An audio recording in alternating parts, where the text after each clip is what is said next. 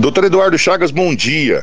É, com a aprovação dessa nova lei assinada pelo presidente Jair Bolsonaro, com a flexibilização da compra das armas, a pergunta que fica é a seguinte: se eu possuo uma arma na minha casa e um bandido, um criminoso, entra na minha casa e eu, porventura, venha a usar a arma e a ceifar a vida desse bandido, eu responderei pelo quê?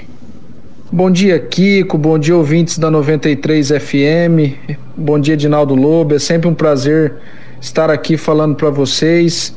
É... E realmente, essa semana houve a assinatura do decreto 9685 de 2019, que alterou o decreto anterior que regulamenta o Estatuto do Desarmamento e dispõe sobre o registro, posse e comercialização de armas de fogo e munição.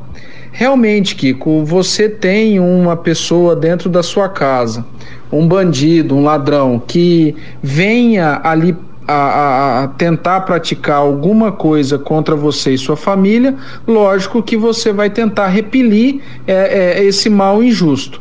É, e efetuando um disparo é, e, e, essa pessoa venha a falecer, isso é caracterizado homicídio, artigo 121 do Código é, Penal. Contudo, existe também na legislação algumas excludentes da ilicitude praticada, e, é, e uma delas é a legítima defesa, que entende-se que é, usando moderadamente dos meios necessários, repelir essa injusta agressão que, ou seja, que ela seja atual ou imediata.